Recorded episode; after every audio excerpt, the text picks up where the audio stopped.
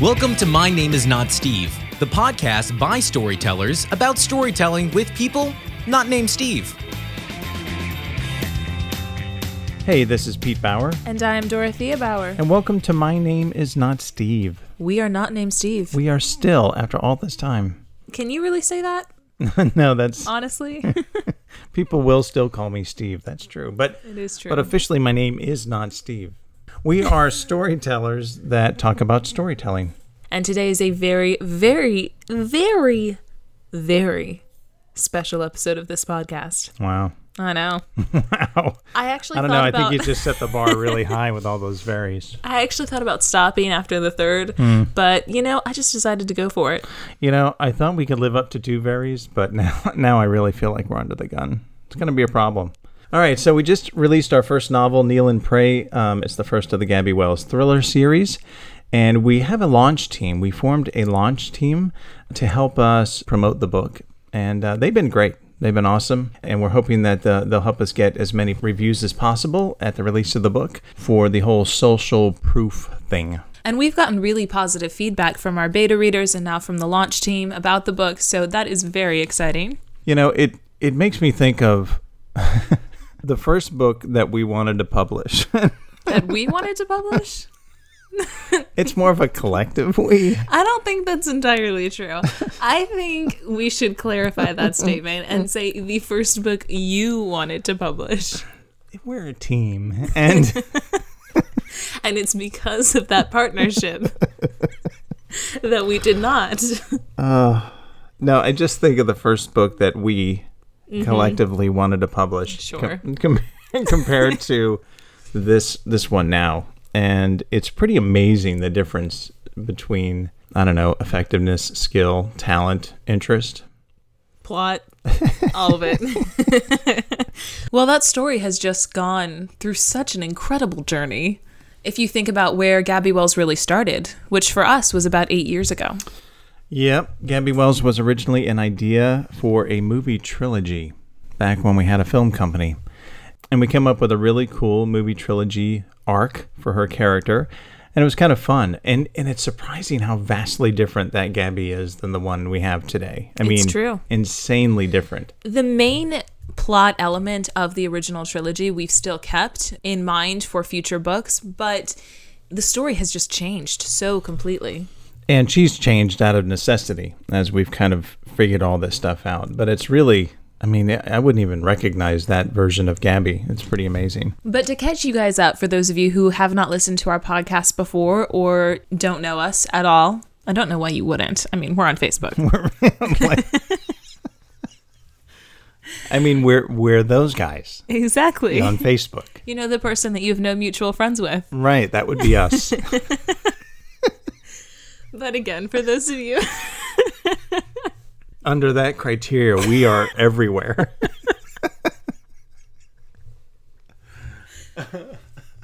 For those of you who don't know, you were originally a screenwriter, Dad.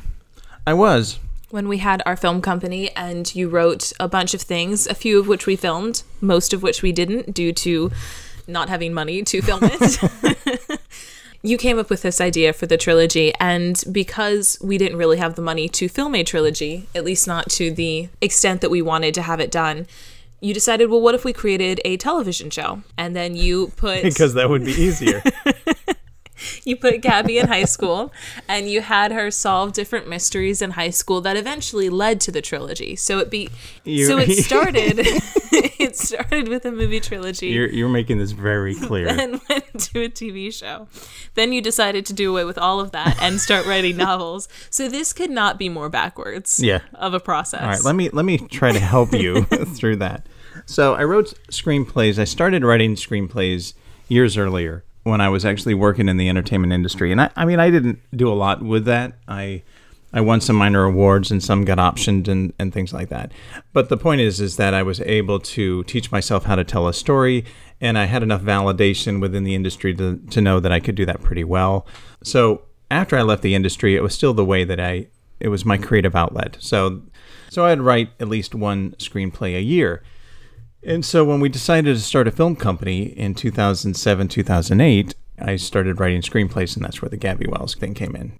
Now we created a short web series called Nikki and Babs, which, Which is not necessary to watch. It's it's okay. because you're in it, It's you know it's not really important. the why. You're it's a, it's it's cute. it it's you know it's, It's I don't think it's available online. I think you should just breeze been on by. Banned on the interweb. Is that what you're saying?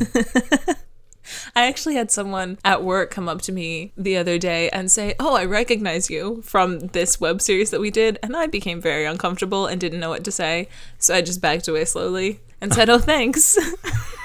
I had a guy at work recently come up and say that he bought it for his youth group. So, yeah, you're still out there, you know? So, after we made that, though, it was successful for what we were trying to achieve at that time. And that's where the TV series came into play because we're like, hey, if we could make a web series, which is like 15 minutes long, we could make a half hour TV series, which is about 25 minutes long with commercials. We hoped that the economy was going to improve and then we'd have more resources available to us, but we didn't. So we had to move on. So when I decided to publish my own stuff, obviously the Gabby Wells character seemed to be the right choice because we had the most material for that already in a creative world, so to speak.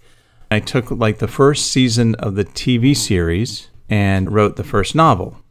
And um, we wrote that about 100 times, and it was awful for 99.9 of those times. Then I started writing the second novel at that time. You know, I was having so much trouble rewriting. the problem is novel writing is so vastly different from screenwriting. Yeah. everything about the way you reveal information is different. You don't have to describe a lot. You don't have to describe environment or atmosphere because all of that will be displayed visually. You don't really have to insinuate any kind of inflection in the way that the characters are talking because that's up to the actor and the way they choose to play the character. And the biggest problem you had when transitioning into novel writing was that in novels, you reveal information slowly and over time throughout the book. And in screenplays, you give as much relevant information as needed right at the beginning. So when you introduce a character, you'll say, for example, this is Kristen, 17, cute, pretty, has a boyfriend, whatever the necessary information is for that scene to make sense. And so when you started writing novels, there was a lot of Janice feels this way about this, and she has dreams of doing this, and this is going to happen in the future. And learning how to reveal that information slowly was one of the biggest challenges I think you had at first. Yeah, because in screenplays, you're not writing the finished product, you're writing a, a creative outline that someone else is going to finish for you. So your job as a screenwriter is to give the actor enough really quick basic information that they can use to spring forward on their own creative side. So that's why you have to say, she's 17, she's short, she's feisty, she's like a chihuahua in heels or something like that. And that's all you say, really. You don't do a lot. And then you let the actor go. So, yeah, learning that and also just learning how to explain a world in words that normally someone else would explain visually off of your idea. That took a lot of brain power and a lot of training my brain how to do that. So, And it was really difficult for both of us to just talk about this story without describing it visually because we would talk about revealing scenes in terms of how we would film them. So we would say things like, well, in this scene, Gabby, it's like a close up of her face, but then you pan to reveal this and this and this, and then there's mist and all this other stuff that just doesn't come across in a book. yeah, you write that in a novel and they don't know what the hell you're talking about. Pan, what? All right. So it's been quite a journey to get to here. It has, it has. But I'm very happy that we took the time. One of the best things that happened was that I read a book by Michael Hyatt called Platform. It's about building your own online platform, and it's very busy out there in the online world and very noisy, and it's hard to rise above everybody. So that's the whole idea of a platform. And probably the one of the most important things that he said, I think it was like the third chapter, and it annoyed the hell out of me because You want it to be done? I'm very impatient.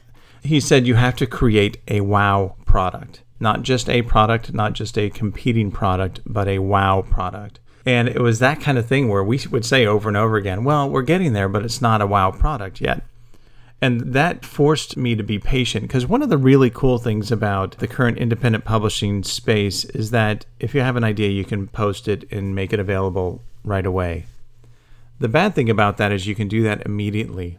You know, a lot of people harp on traditional publishing, but one of the good things about that is that there's a process and a flow, and it takes a little time, I think too much time.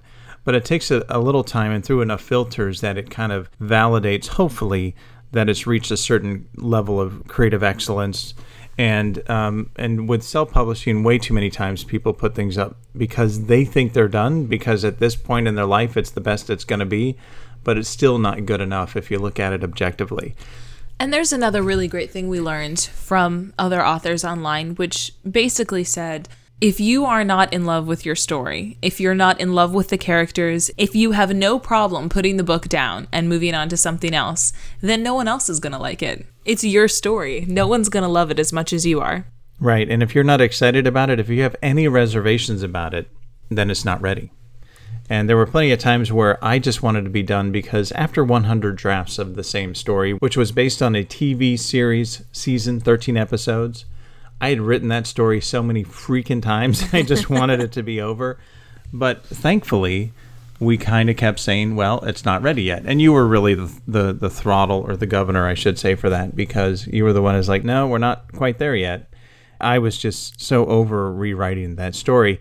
And in the end, by the time I had written the second novel a couple of times, rewriting the first novel was so painful because it was also a learning process for my brain and then I started rewriting the second novel, and you came to me and said something pure evil.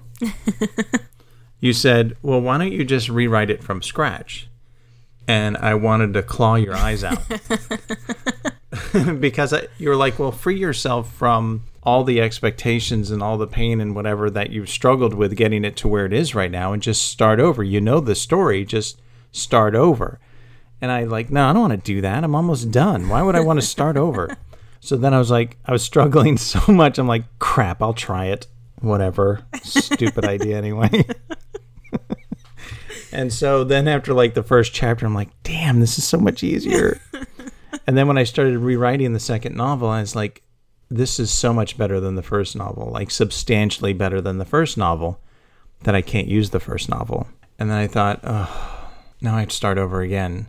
So I ended up throwing out both novels, not their basic story, but those versions of them. And at the same time, I was listening to all these podcasts about all these things that you do to create funnels so that you, you give away a book for free and then more people try it and some of those people buy your next book or whatever. And that that's an evolving model anyway. But at the time it was like give something away for free. So I thought, well, you know what I'll do is I'll write a novella that will precede each novel. At this point it was five novels and we thought, well, let's do a free novella and then novel one, then free novella and novel two. So that was the plan. So I write like three or four novellas in preparation for the five novels. And then as I wrote them, everyone that kind of read them at that point said they really need to be novels. I was like, oh. So then I had potentially 10 novels.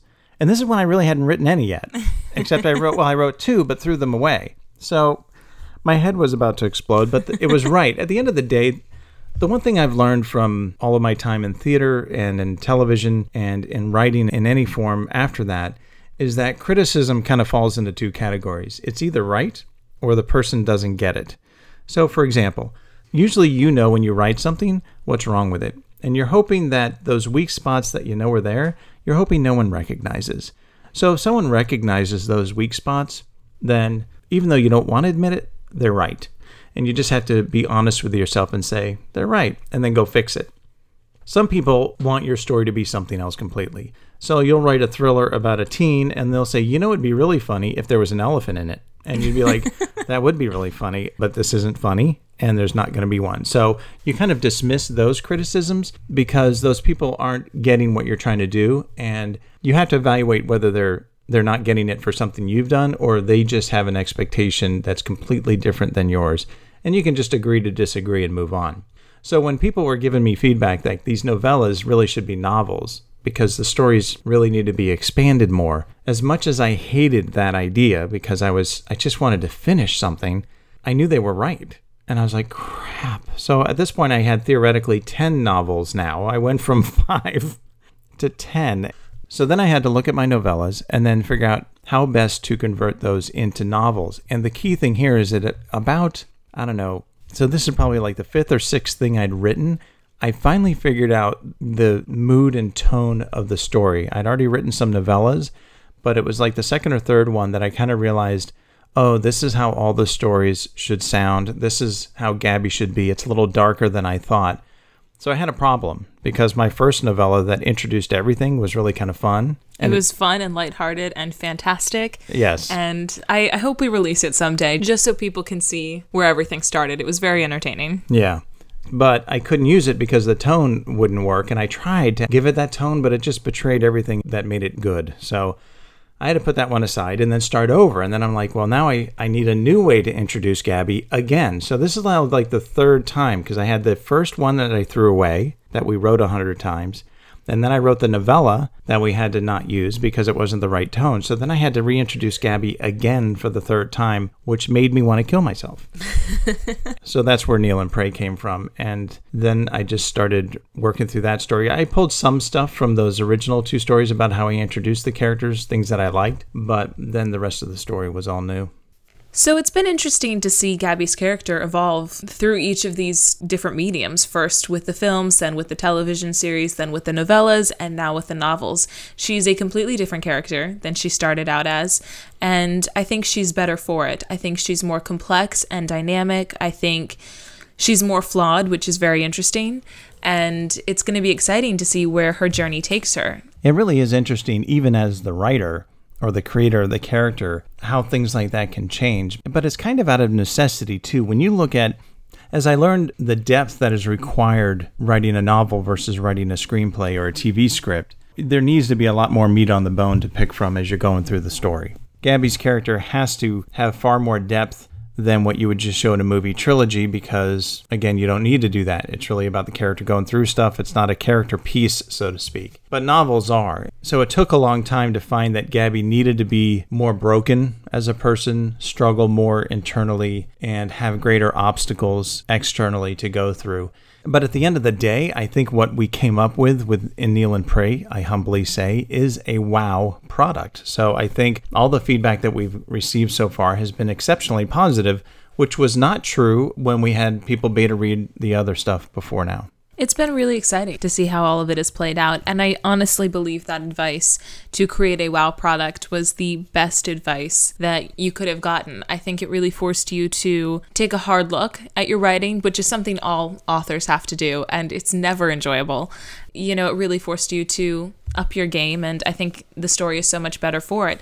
And when I say up your game, I don't just mean in terms of the story, because we've been through that journey and how difficult that was, and how much better the story is because of it. But I also talk about the representation of the story with book covers and marketing and branding and all of that other stuff. When we decided to create a wow product in terms of story, we realized everything else had to match that. And part of doing that meant forking out some cash. Yeah, and also throwing away stuff that you thought was pretty good before. I mean, we created book covers for all the, the five original novels and spent a lot of time on those. Although I just like to clarify that um, as I was the model in those book covers, I'm going to say they were average. You're wrong. no, they're really good, actually, but they're not good enough, is the thing. Because I, I wasn't good enough as a graphic designer to really give it the edge that it really needs in comparison to what else is out there. You know, one of the things that we learned from uh, our film experience, our film company experience, is that no one cares what your budget is, right? No one cares artistically what your limitations are. All they care about is that is it entertaining and does it meet my expectations as a consumer? So when you're making a low budget movie, nobody cares that you don't have any money or you don't can't afford anything. If your acting's bad and your story's bad and your sound is bad and the locations aren't great or any one of those things don't work, then your movie is not good enough as what's being put out in Hollywood. And we've seen plenty of films Yes. that are missing Missing core elements. core elements. Yeah. So I was very cognizant of that when we were starting down this idea of writing books. Because at the end of the day, it doesn't matter that I'm learning and this is the best I can do at this time in my life. It doesn't matter. If it's not going to be able to compete, then it's going to suck. I mean, the, the consumer won't care. And that's even true for popular authors who have established fan bases. If you write something that's not up to par with your other work, your fans will actually be offended. Right, they'll be mad. So, anyway, what was nice about that is all the stuff that we learned prior to this kind of really helped us be as objective as possible when creating this book series because we knew that we had to compete with the big boys. That was just a necessity. The good thing about that is that you control your story, you control your characters, you control that. You have to outsource certain things like editing and book cover design, and you have to develop your marketing. But the difference, and the reason I like writing novels so much more than I do making films, is that you control everything. So there were plenty of times where I'd have a really good idea that I couldn't I couldn't put on screen because I didn't have the budget to get the equipment or the lighting or the location to put it on screen. Here, I can put my character in any situation whatsoever, and then I can control what happens to them. So the point is, is that you can be as successful as you want to be if you're willing to put in the time and be honest with yourself about where you are in the process and what your expectations are with a novel. So the challenge in writing a book series, obviously, is that the first novel has to be as good as you can make it because and in our case, there are eight other books after this. The whole thing is nine books long. And so no one's going to take a chance on books two, three, and four if they're not satisfied with book one.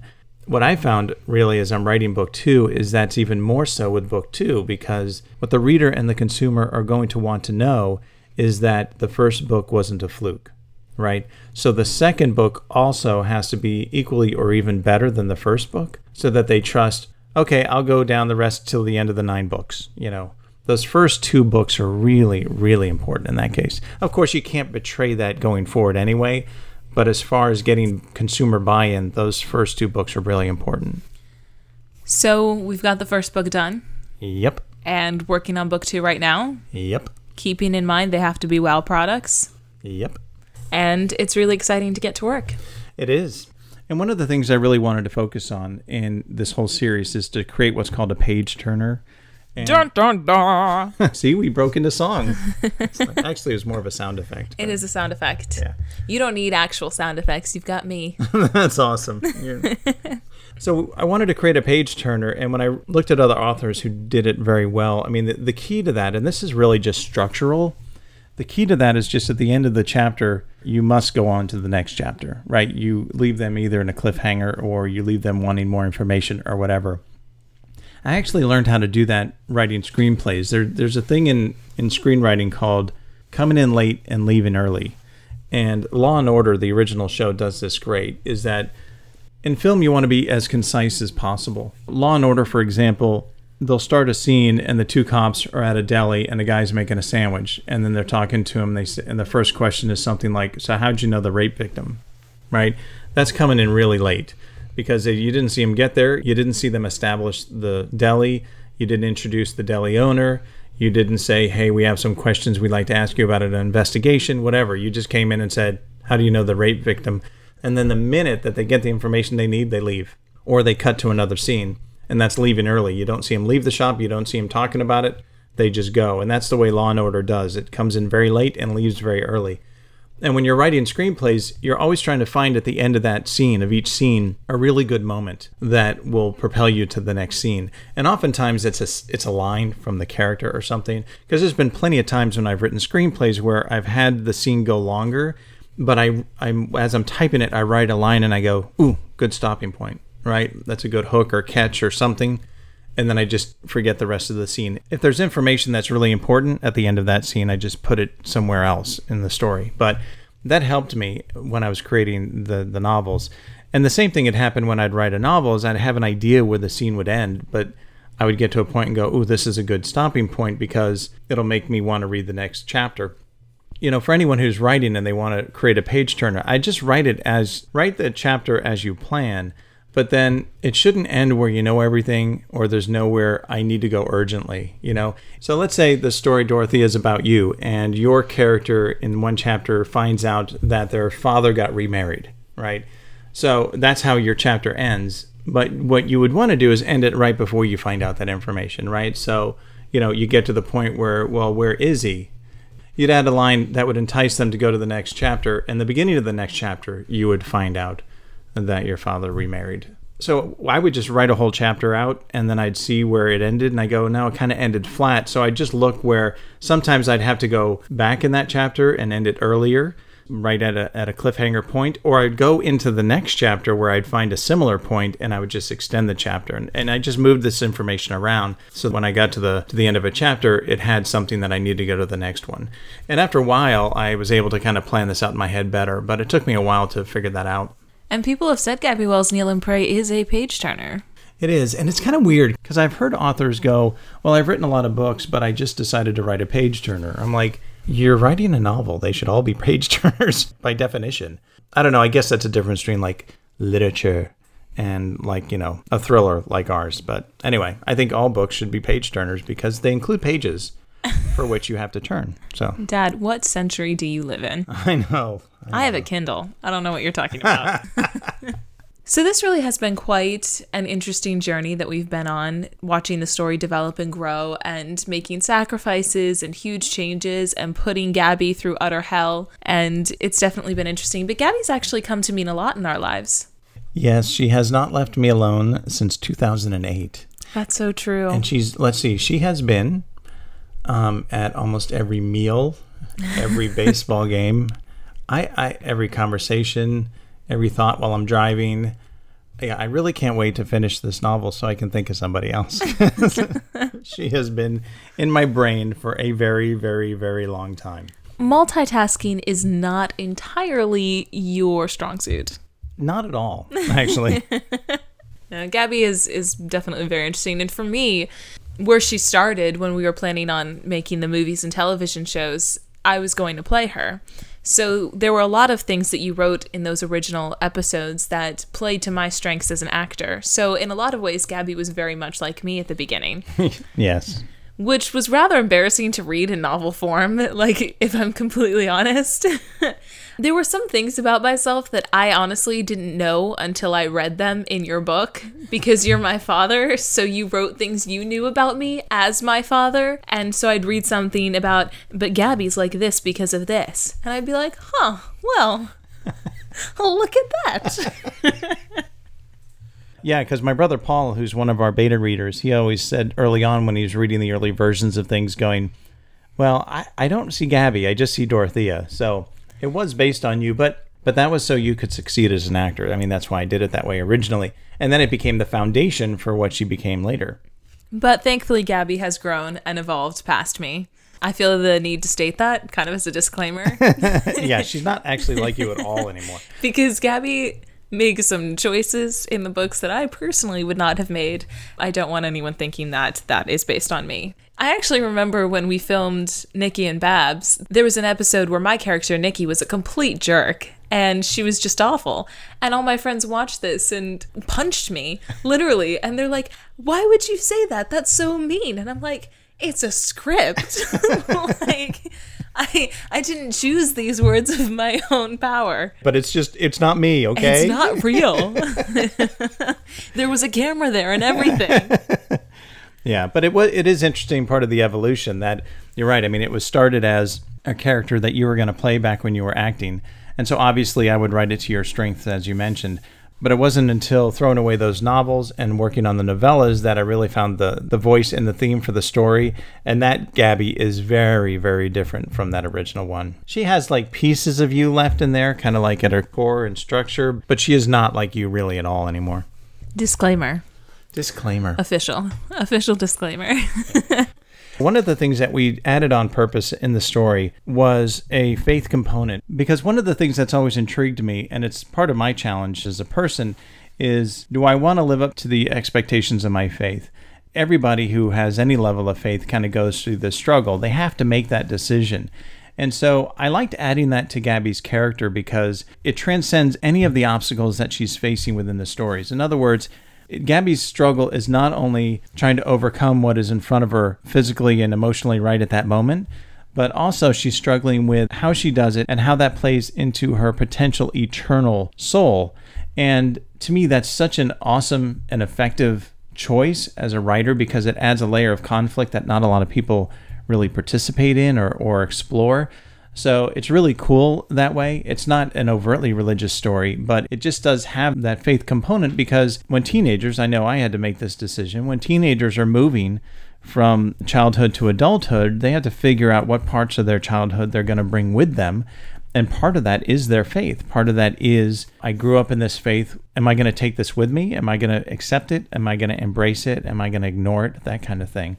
And so I thought just adding that layer, it was a specific choice to add a, a, much greater consequence to everything that she does, an overarching consequence to her journey that I'm just surprised more authors don't do it because it adds gravity, right, to what they're doing. It definitely does. And to highlight that point, oh, at the end of the description on the back of the at book? the end of the description at the back of the book. If she failed, more than just bloodshed was at stake. Gabby could very well lose her soul in the process and end up in hell, right next to her murderer. Dun dun dun. dun.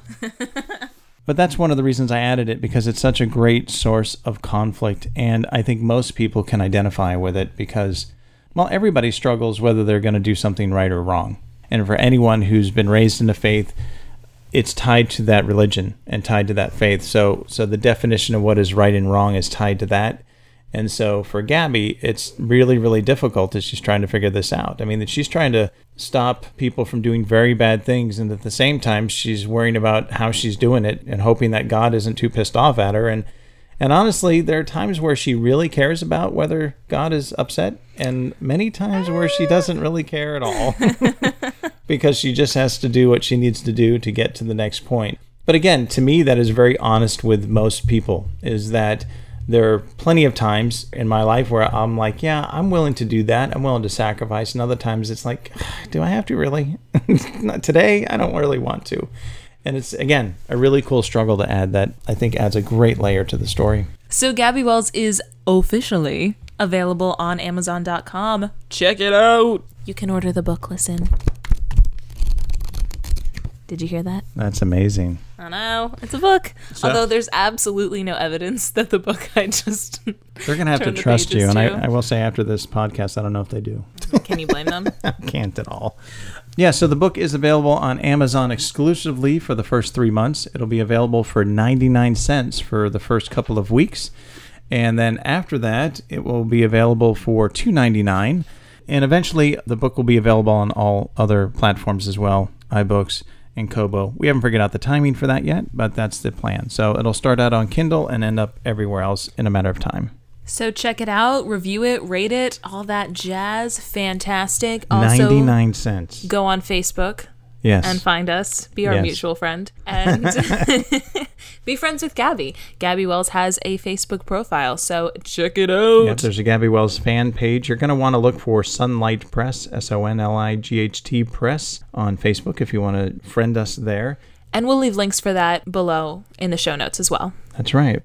So that is our Gabby Wells Kneel and Pray special. It's very what? exciting. This has been almost a decade in the making, and I I wanted to not be indulgent, but I just wanted us to take the time to really kind of go over the process and the journey of getting here. I know some of our longtime fans may have heard some of this before, but for any new fans to the series, we wanted to give them the backstory of how we got here and what we plan on doing in the future. It's very exciting. Which is write eight more books.